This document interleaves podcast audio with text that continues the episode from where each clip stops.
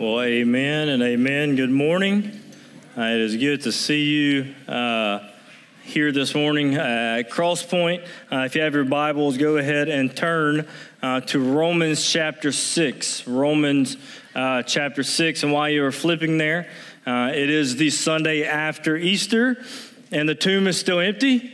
and it's Master Sunday. so it's a great Great day. Uh, if you don't know the Masters Sunday is, it is uh, the Masters golf tournament. Uh, and so, uh, anyway, that's why I have my green on. Uh, it's the only one time of the year that I can wear something this, this color. Uh, but anyway, Romans chapter 6. And anyway, so I do want to say a couple things. I know we said thank you last week on Sunday morning. but I do want to say thank you to everyone who helped out last week for Ascend the Hill uh, and our outdoor service. It takes a lot of work uh, to pull those things off and a lot of time. Uh, I definitely want to uh, give a shout out to Ryan and Daniel and Paul and the guys who uh, really it's just nuts all week long, and so and then everybody that helped out. And so, man, it was just good to be outside last week too, wasn't it? my head did get burned. That's why it's not shaved this morning. Uh, and so it's pilling and things like that. And so better preparation next year. I'll have sunscreen and I'll preach from my iPad so the wind doesn't blow my notes across uh, the stage. But anyway, you win some, you lose some, but you learn every time, right? Uh, so thanks again for that. So uh, th- through the rest of this month, what I want to do is I want to I want to book in the time that we've been spending uh, in really since January of gospel being gospel driven, gospel centrality. And when I say that, that doesn't mean we're not going to be that anymore. What I mean is that I want to move away from a topical sermon series and just kind of get into a book uh, for a little while inside the Word and just kind of begin to do that. So I think it, I feel at peace about us. I think we've laid some good groundwork and things like that. It's time for us to move forward. But what I want to do over the next three weeks uh, is to preach a sermon series called Good News People. Uh, and so uh, when Daniel and I were working with that this week, making the logo, we were kind of confusing ourselves because what I'm trying to say is that we are good news people, but it looks like I'm trying to say, hey, I got good news people. Uh, but anyway, and so definitely trying to, the crazy amount of time you think about a social media post that goes, all right, are people going, are we making an announcement here? Like, we got good news people, or are we trying to, anyway. Uh, so I want to do a series on us being good news people. I made mention of it at the end of the sermon last week, how we should be good news people. But for the next three weeks to, to finish this month up, that's what uh, I want to do is uh, to, to preach this series called Good News People. Uh, specifically, I want to talk about uh, how the good news is good news for all people, not just people who don't know the Lord, but it's still good news for us who do know uh, the Lord. Because ultimately, we should be marked by being good news people, if you think about it. For the, for the church of Jesus Christ, those who have placed their faith in Jesus, those who have experienced the newness of life in Christ, the hope that we have, because, hey, listen to me, it's been seven days in, uh, since Easter, and the tomb's still empty. It's been thousands of years, and, he, and as Scripture says this morning, he, he died once to never die again. That is still true this morning. So if there's anything that should mark us, it should be that we're good news people. Not just by the message that we preach, not just what we go to tell somebody who doesn't know Jesus, but I'm talking about even the disposition of my heart and my mind. I should be a good news person. Uh, the reality is that life shouldn't be uh, all buzzkill and shouldn't be down in the dumps all of my life because why? Because I know Jesus and the tomb is empty. We should be good news people. And I'm not talking about the people who put a facade on. I'm talking about even though the, the, the darkest nights may exist, that we know the joy is still coming in the morning. I'm not talking about people who put on a fake front, but the idea that we may be shaken, but, but we don't despair, we don't lose hope. The grave is still empty. And I remember seeing this for the first time of someone who's just like a, a good news person. You ever met those people that's like, man, life could just wreck them, but it's like, are you even human? Like, because all they're talking about is how much they love the Lord and He's in control and things like that. And I'd always heard that, right? But I, it wasn't until my early 20s that I saw it. Uh, and I talk about Brother Troy Hobson a good bit. Y'all know, I mean, if you know him, he was my youth pastor. He uh, he's some kind of pastor at Salem Heights now. I think they've, I think he got too old and they pushed him out of youth ministry. But he's he's something over there uh, now. But I, I remember in my early 20s, his father had passed away. And Troy, Brother Troy, was real close uh, with his father. And I remember being at the funeral home, and uh, you know, people come up to you and are talking about, hey, you know, we're praying for you, that kind of a deal. And every time Brother Troy would respond to somebody, he would say these words hey, Jesus is still on his throne, so I'm going to be okay. I just like those simple words. I just being like, your dad just died, man. Like, just, but his, what he said was, is, hey, Jesus is still on the throne, so I'm going to be okay. And, and it stuck with me even to this day, because ultimately we live in a world that, that is full of doom and gloom. There seems to be uncertainty around every corner, discouragement and fear on every social media post. But in the midst of that, in this world that we're called to sojourn in, we're still to be good news people. Good news that Jesus died and he rose again, that death is defeated, and that the king is alive. But what I've come to understand is that we as believers, uh, we who believe in this good news, what happens is, is a, be- a best way for me to say this, we have an incomplete view of the good news. And so let me further explain. Let me try to explain that.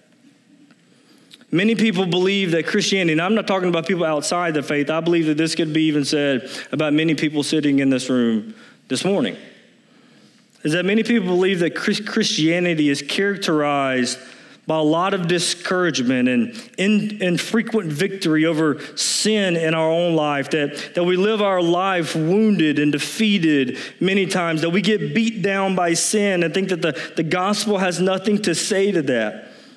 And the reality is, if that's the case, then our gospel is too small that our gospel isn't effective. For many, our gospel talks a long time about getting into heaven and out of hell, or it's just a message that we share or should share with unbelievers. And when the pastor keeps talking about being gospel centered and gospel driven, we just pretend to think about eternity or outreach. We think about the gospel in terms of something that's happened past tense, that's something that I, that I once believed in, or we, or we believe about the gospel in the future tense that I know one day that when I die, I'm going to go to heaven. But what about the in between?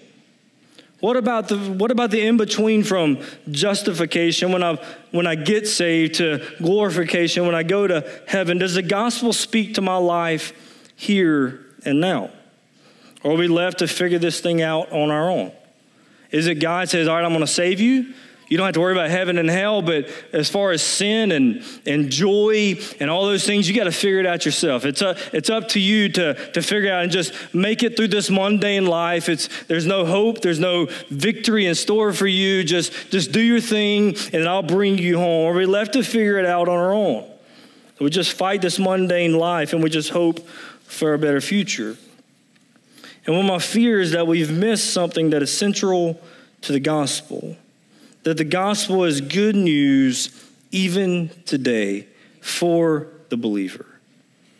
What I want to try to do the next three weeks is to teach why the gospel is still good news to us. Why the gospel is still good news for me and you today. Because we're good news people. And what we'll understand is the gospel has done a work in our life, and it will do a work in our life, but it's still doing a work in our life today.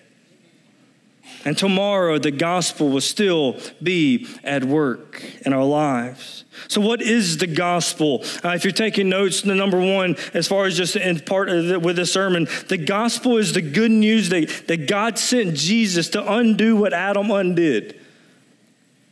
Yes, I said that correctly. That, that God sent Jesus to undo what Adam undid in Hebrews chapter 2, verse 9. The, the author says this that we, we see him uh, being Jesus, who for a little while was made lower than the angels, namely Jesus. He was crowned with glory and honor because of the suffering of death, so that by the grace of God he might taste death for everyone. In 1 Corinthians 15 21 and 22, It says, For as, as by a man came death, by a man has also come the resurrection of the dead. For as in Adam all die, so also in Christ, so, so also in Christ shall all be made alive. And in Romans chapter 5, verses 12 through 19, it's going to be a little lengthy, but follow with me. It says, Therefore, just as sin came into the world through one man, death through sin, and so death spread to all men because all have sinned. For sin indeed was in the world before the law was given, but sin uh, not uh, sorry, but sin is not counted where there is no law. Yet death reigned from Adam to Moses even over those whose sinning was not like transgression of Adam, who was a type of the one who was to come. But look at verse 15. It says, But the free gift is not like the trespass. For if many die through one man's trespasses, much more have the grace of God and the free gift uh, of grace of that one man, Jesus Christ, abounded for many. For the free gift is not like the result of one man's sin. For the judgment, uh, following one trespasses brought condemnation, but the free gift following many trespasses brought justification. For if, by, if because one man's trespasses that death reigned through that one man, much more will those who have received the abundance of grace and the free gift of righteousness reign in life through the one man Jesus Christ. What we understand that the good news is that God sent Jesus to undo what Adam undid, that Christ came. And because what we understand is because of Adam, because of our first father, that sin entered this world. And what happened is it, it, it infected every single one of us that we're born sinful. And the original creation, the way that God had created it, Adam undid it by his one act of disobedience. Oh, but the good news of the gospel is that the one act of obedience, it flips it back as right that, that Jesus came to undo what Adam undid. That's what the gospel tells us that, that God sent his son, that, that Jesus died, and that he rose again for sinners. And listen to me, that no longer are we evicted from God's presence or under his wrath. We, the garden has been regained, if you will. What Adam lost in the fall, Jesus restored in the empty tomb. The good news, number two, is that the good news is that in Christ we have been remade. I want you to catch this, not just considered to be. That, that, that, because of the gospel, because of the good news, that God creates it, He makes us new. He, we, we are new in Christ. Not just being said of that, but He actually creates us new. We have been remade. 2 Corinthians 5 17 says, Therefore, if anyone is in Christ, he is what? A new creation. The old has passed away, and behold, the new has come. The good news of the gospel says that we have been regenerated, that we've been raised to a new life. His resurrection guarantees our, our resurrection. 1 Corinthians 6:14 says, "And God raised the Lord and will also raise us up by his power." And 2 Corinthians 4:14 says, knowing that he who raised the Lord Jesus will also raise us with, oh, sorry, the, he who raised the Lord Jesus will raise us also with Jesus, bringing us with you into his presence. And so, what we understand is that uh, this is this the gospel, the good news is important for our future. Yes, it is, and it is something that we must share with others.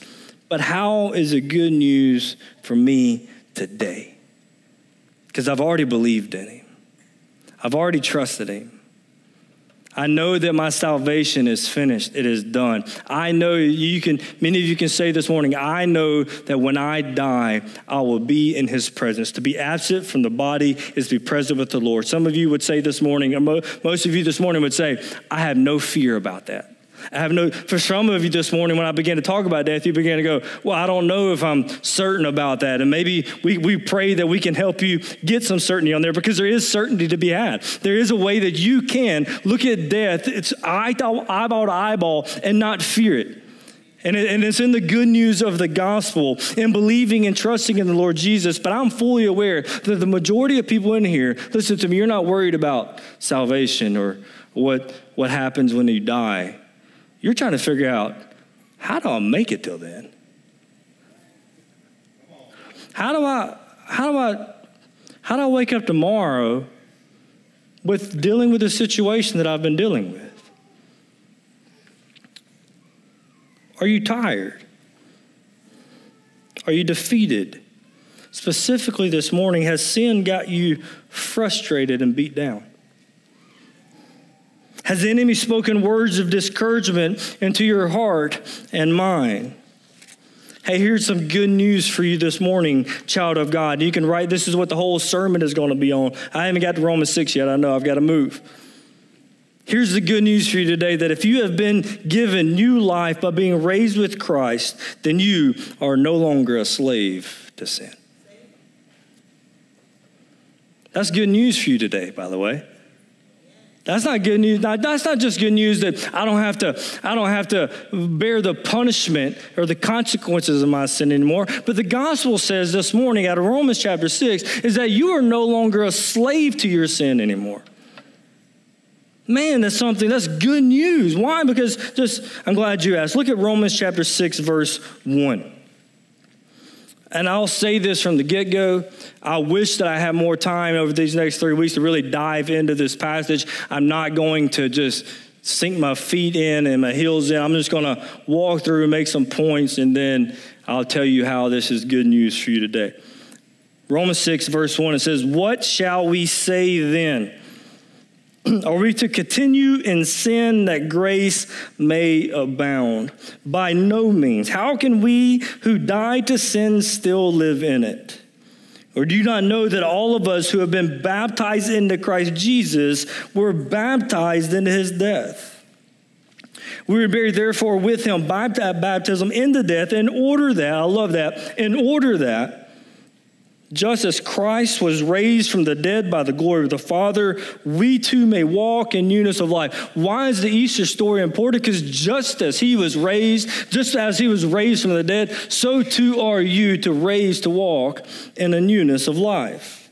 For if we've been united with him in a death like his, we shall certainly be united with him in a resurrection like his.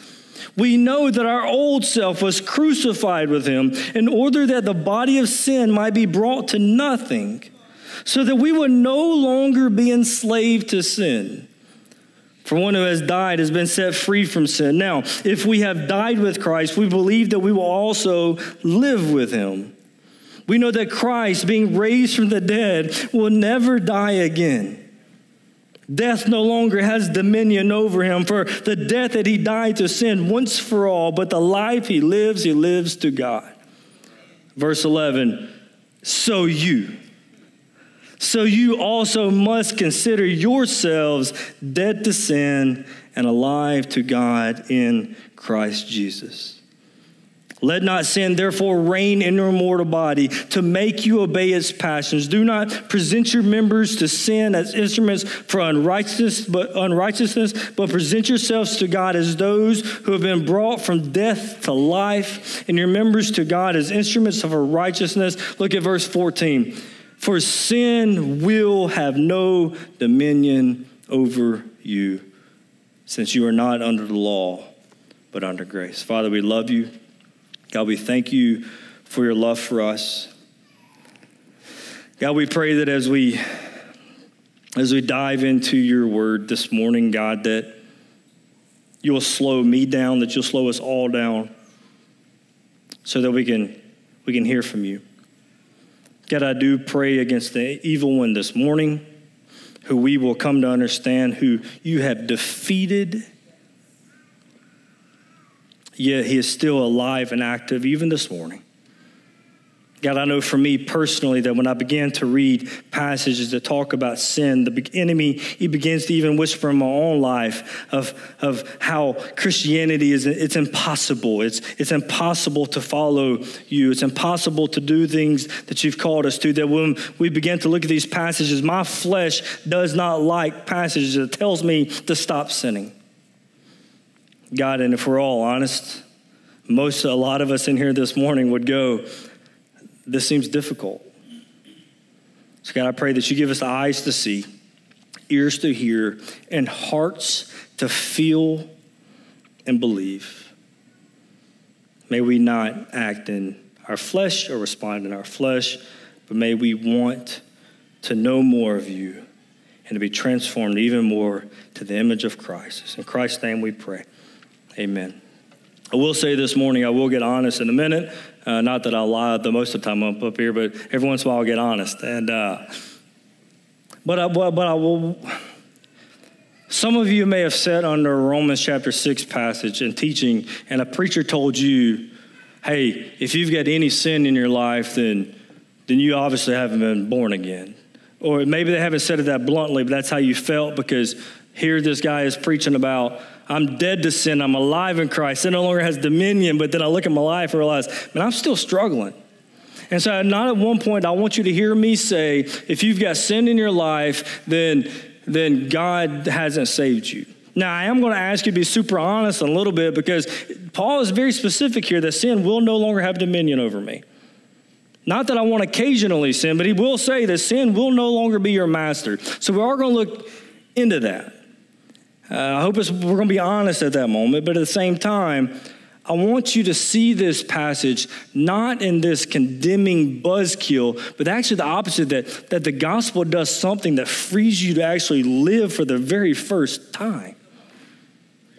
Right? You follow me? Like our flesh looks at this goes, hellfire brimstone here we go no it's, it's up like the gospel empowers us for the very first time that I don't have to be a slave to this flesh anymore. It's, it's a complete paradigm shift. And so that's kind of the hope that I want to see you to see this morning. So, verse 1, it says, What shall we say then? Are we to continue in sin that grace may abound? Ultimately, in 2021's language, what he's saying is, should we keep, should we keep sinning so that we get more grace?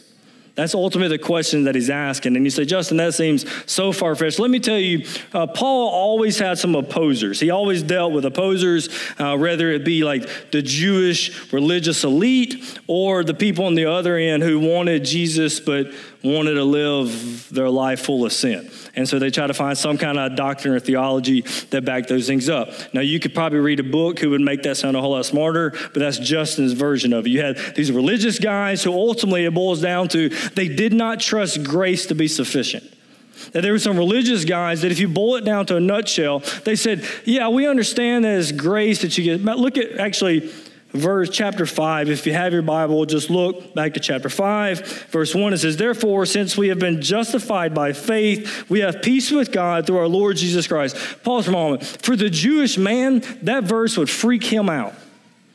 The very thought that, uh, that we could have some kind of peace with God, that we didn't have to be some kind of strict religious guy who followed this certain thing, like, I wouldn't trust that.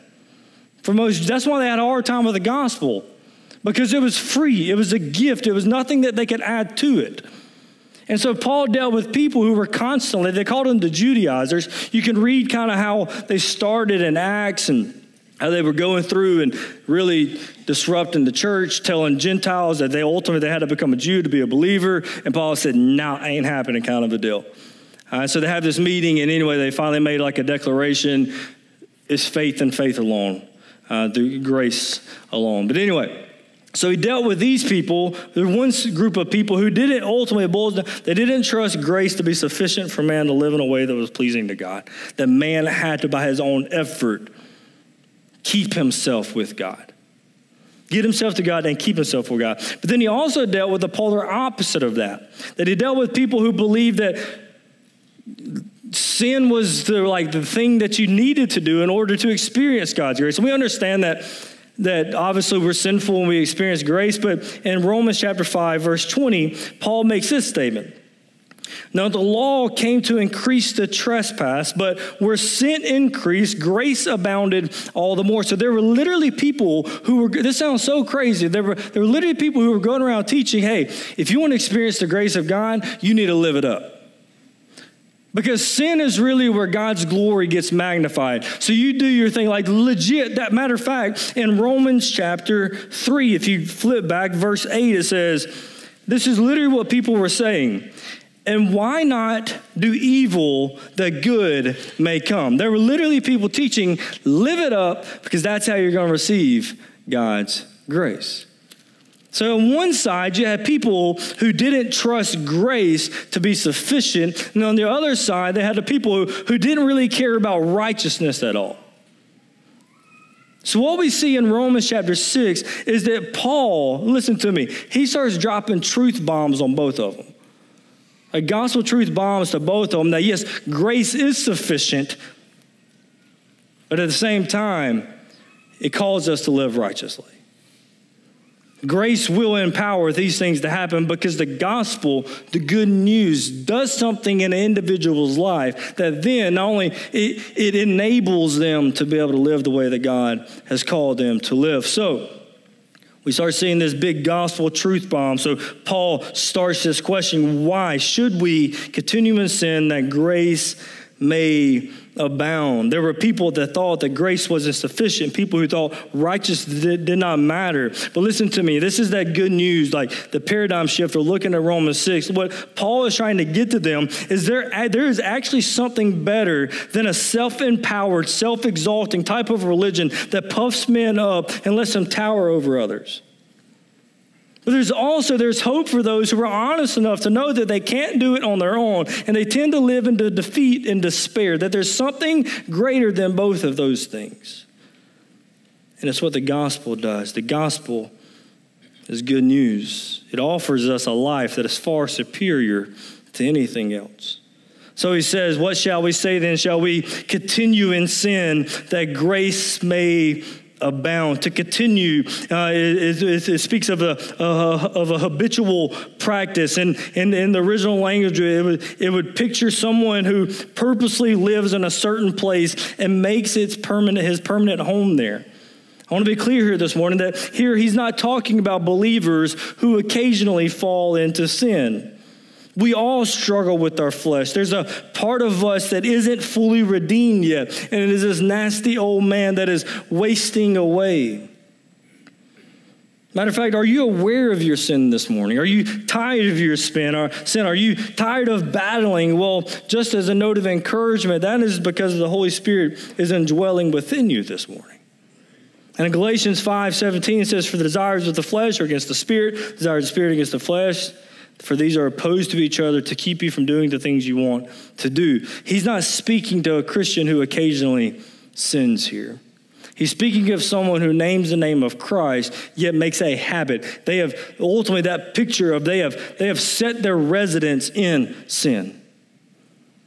That's where they live. That's their pattern of life. That's what he's addressing. Because I know he wouldn't, because we see in 1 John 1 that John writes that if we say we have no sin, then we deceive ourselves. And the truth isn't in us. If then verse 9 says, if we confess our sins, which means if we say the same thing about our sin that God does, that He's faithful and just to forgive us of our sins.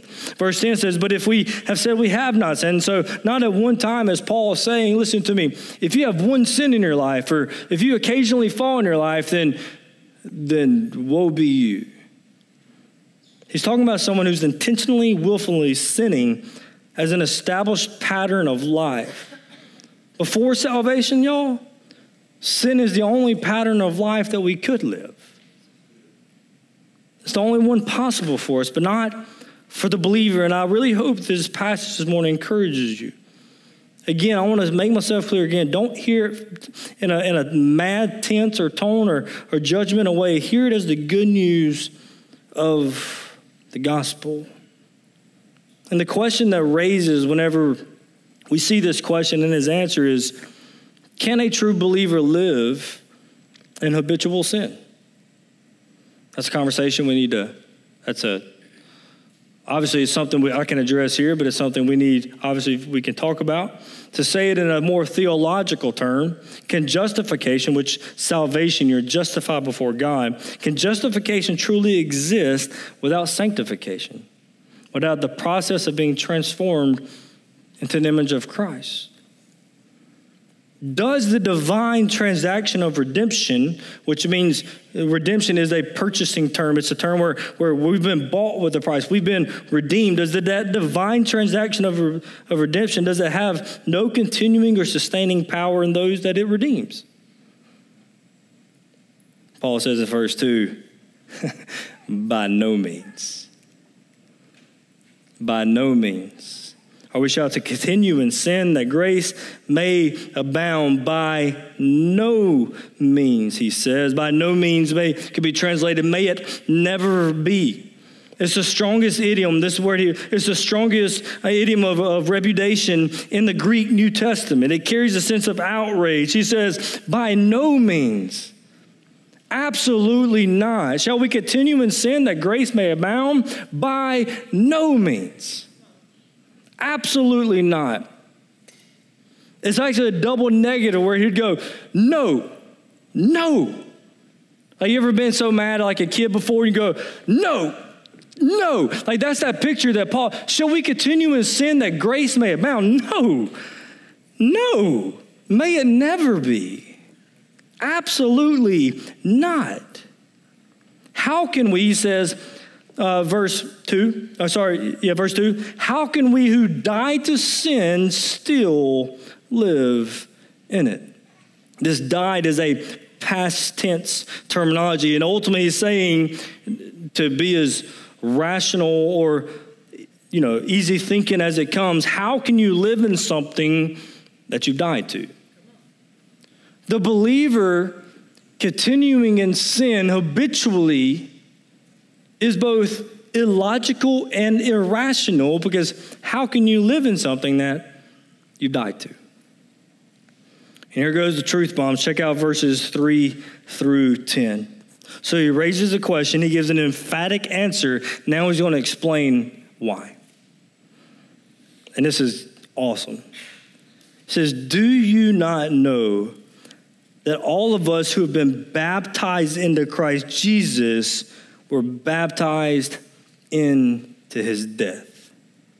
We were buried, therefore, with him by baptism into death, in order that just as Christ was raised from the dead by the glory of the Father, we too may walk in newness in life. Pause there for a moment. It says, do you not know that we were baptized into Jesus? Here, uh, he's using that, that, that, that, that mental picture of being fully immersed in Jesus. He says, You are, listen to me, when you came to Jesus, you were fully immersed in who Christ is. His identity becomes your, like, you are placed within Christ. It's not a little sprinkling, it's not just a little bit of Jesus. You are immersed into Jesus.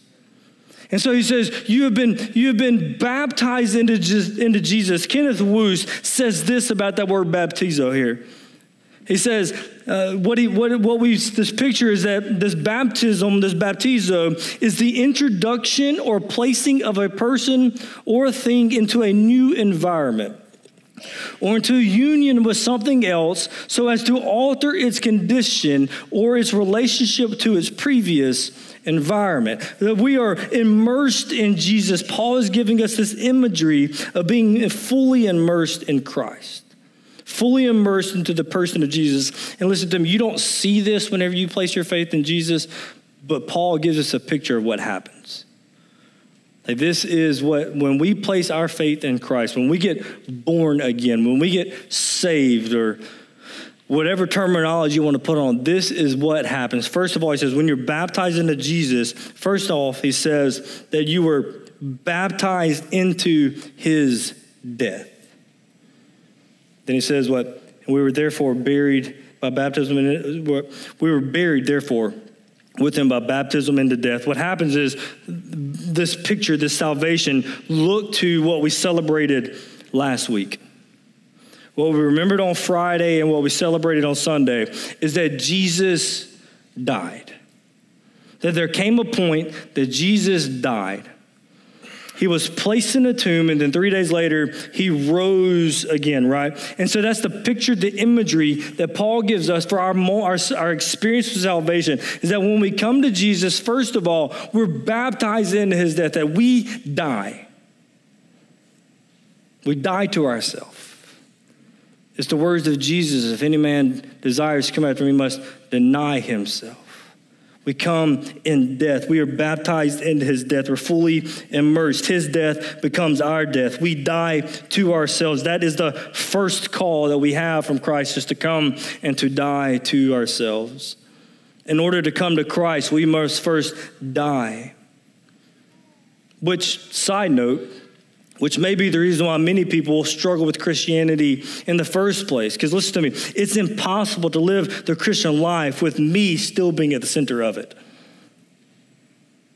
That's just a side note. It's, it's impossible to trust God. It's impossible to walk out faith. It's impossible to, to, to live a life that's following Jesus if we have not died to ourselves.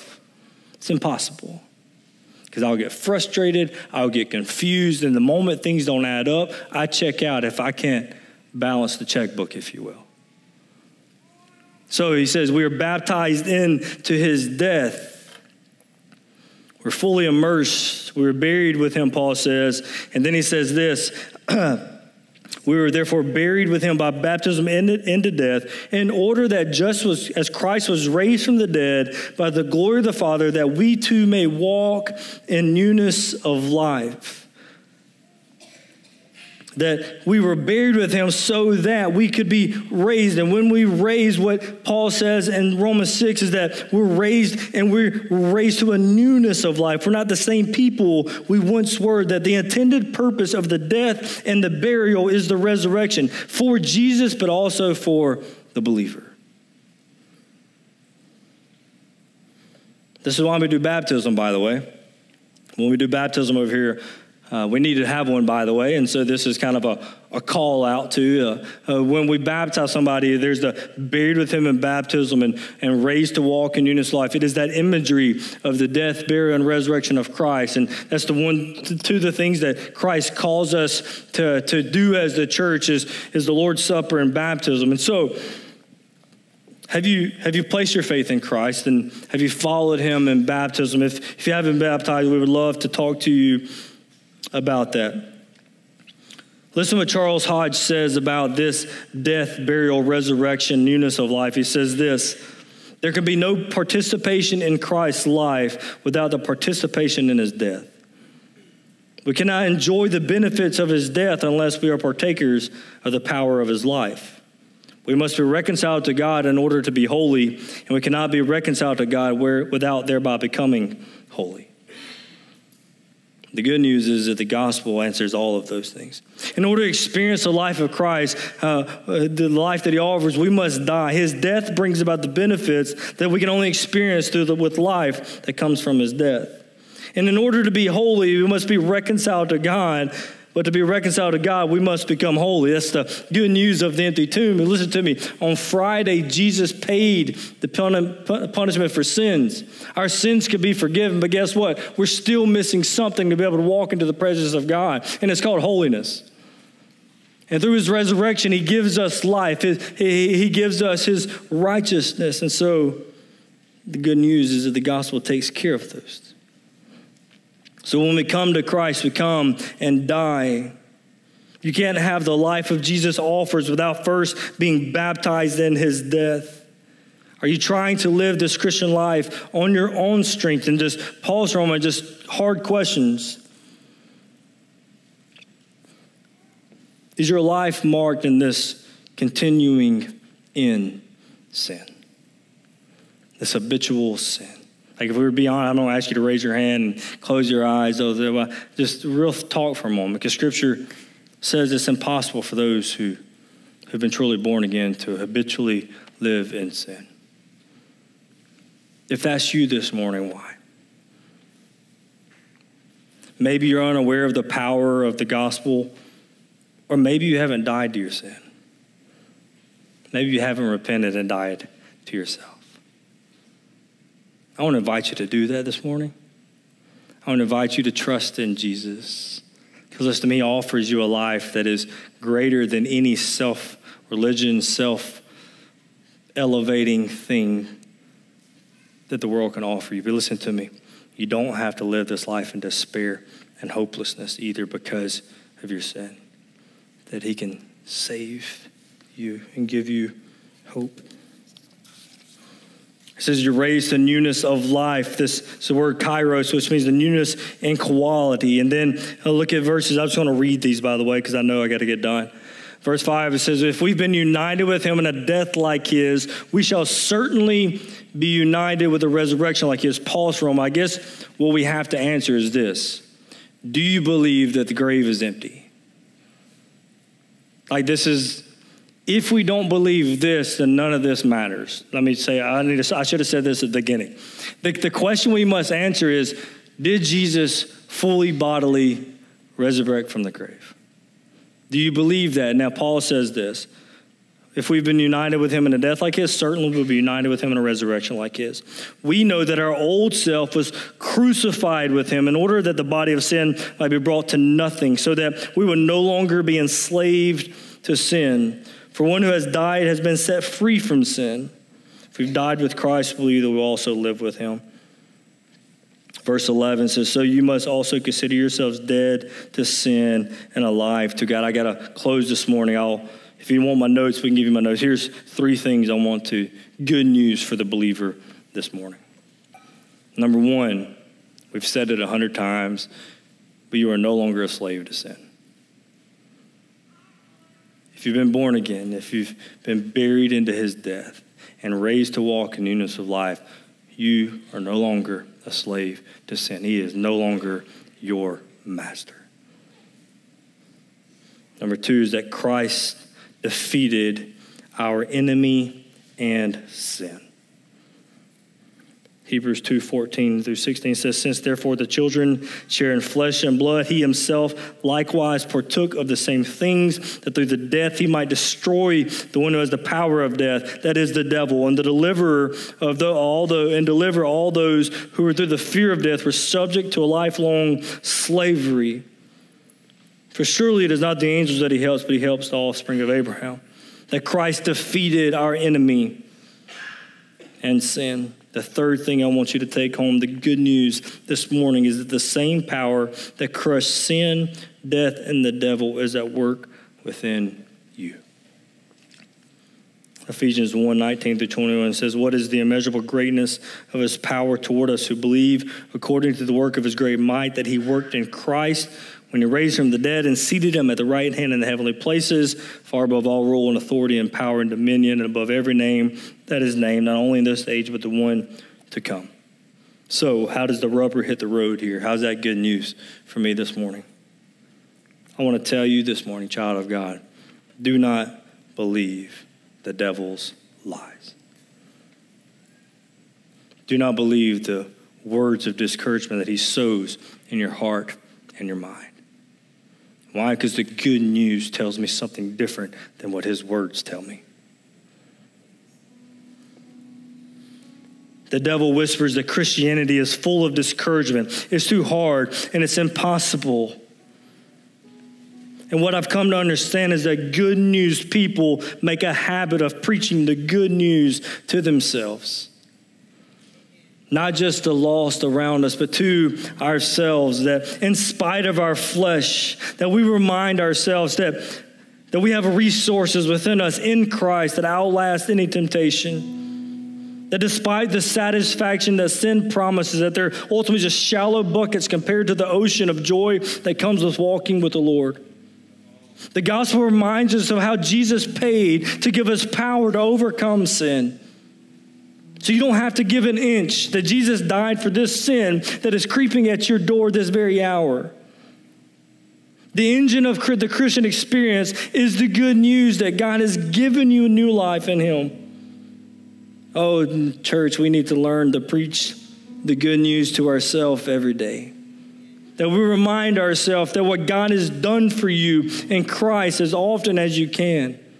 When Satan tempts you to despair and preaches condemnation to your heart, remember that Jesus took your death sentence away and he made an end to all of your sin. Oh, listen to me. What does that mean? How does the, what is the God, what is the good news for me? Because I don't know about you, but there are times that, man, that it seems like the, the, the voice of the enemy is way louder than the voice of my Father. And he's whispering, Justin, if they only if they only knew you. They could just see you behind closed doors. And maybe that's just me, but maybe that's, I think it's called an imposter syndrome or something that I'm just scared that you're going to find out who I am kind of a thing. I think I feel vulnerable up here. But I, I would, I would say that majority of us in here that, and the enemy is ruthless in our own hearts and our minds. You're not lovely. Nobody loves you. You're not worthy.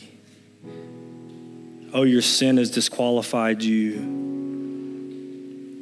You can't overcome the sin. It's got its power over you.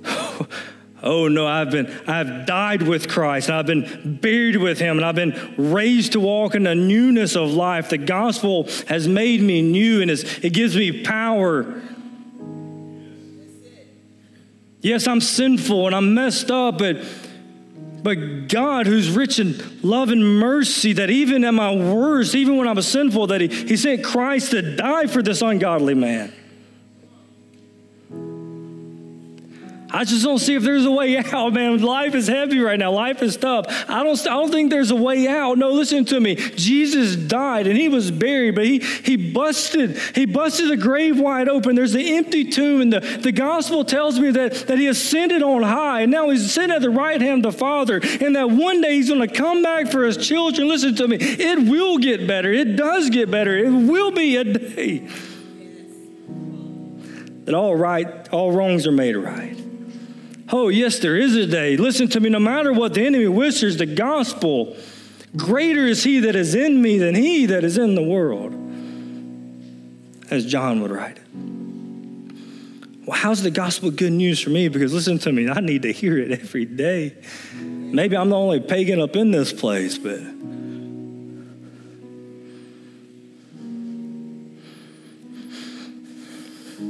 We remind ourselves what God has done for us in Christ. And besides preaching the gospel to ourselves, we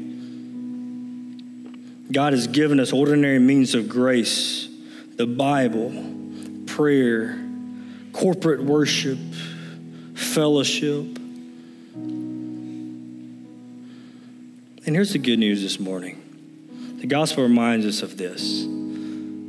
Child of God, if you do sin, if you do, if you have messed up, which we do and will do, that Jesus stands ready to forgive even this morning. Child of God, if, have you missed the mark? The enemy is whispering, God's disappointed. He wouldn't accept you back. No, the gospel says, first of all, if you say you have no sin, you're a liar. But if you know you have sin, because the Holy Spirit has revealed that, he says in 1 John 1 8. Actually, let's just go to 2 1. It says, But my little children, I am writing these things to you that you may not sin. But if anyone does sin, we have an advocate with the Father, Christ, Jesus Christ, the righteous one.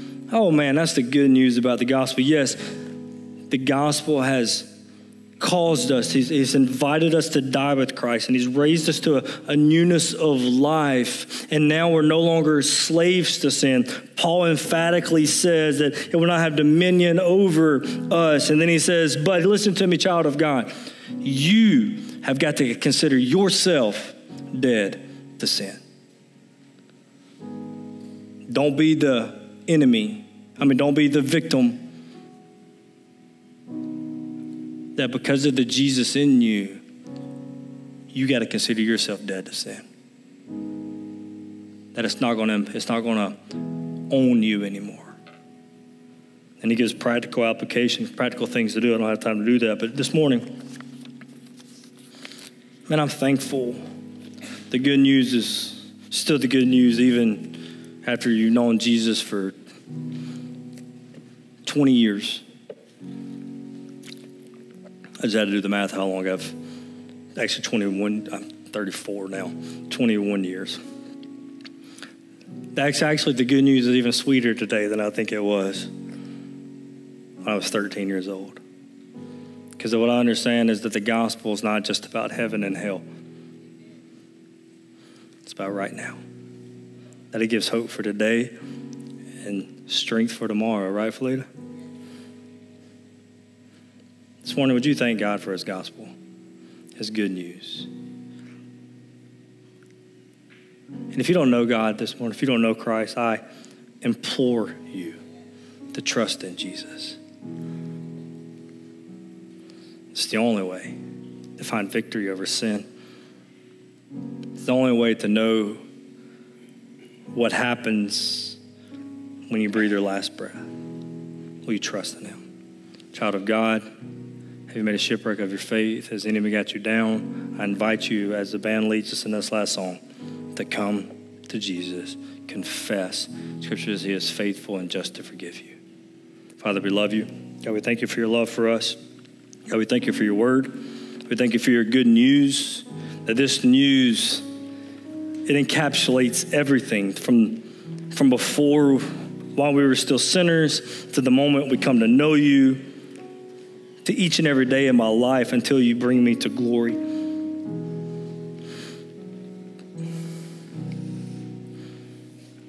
May this morning, may your word to us be stronger and louder than the word of the enemy that is against us. May we consider ourselves dead to sin and alive to you. May you empower us to walk that way. God, if there's anyone in here this morning who does not know you, who has not placed their faith in Jesus, who has not died to their self, repented of their sin, and trusted in you, God, I pray that today your spirit will draw them to do so. God, for the believer who has been hiding sin or struggling and they felt unworthy, God, may your spirit draw them to you the only place to find forgiveness and strength. So in Christ's name we pray. Amen.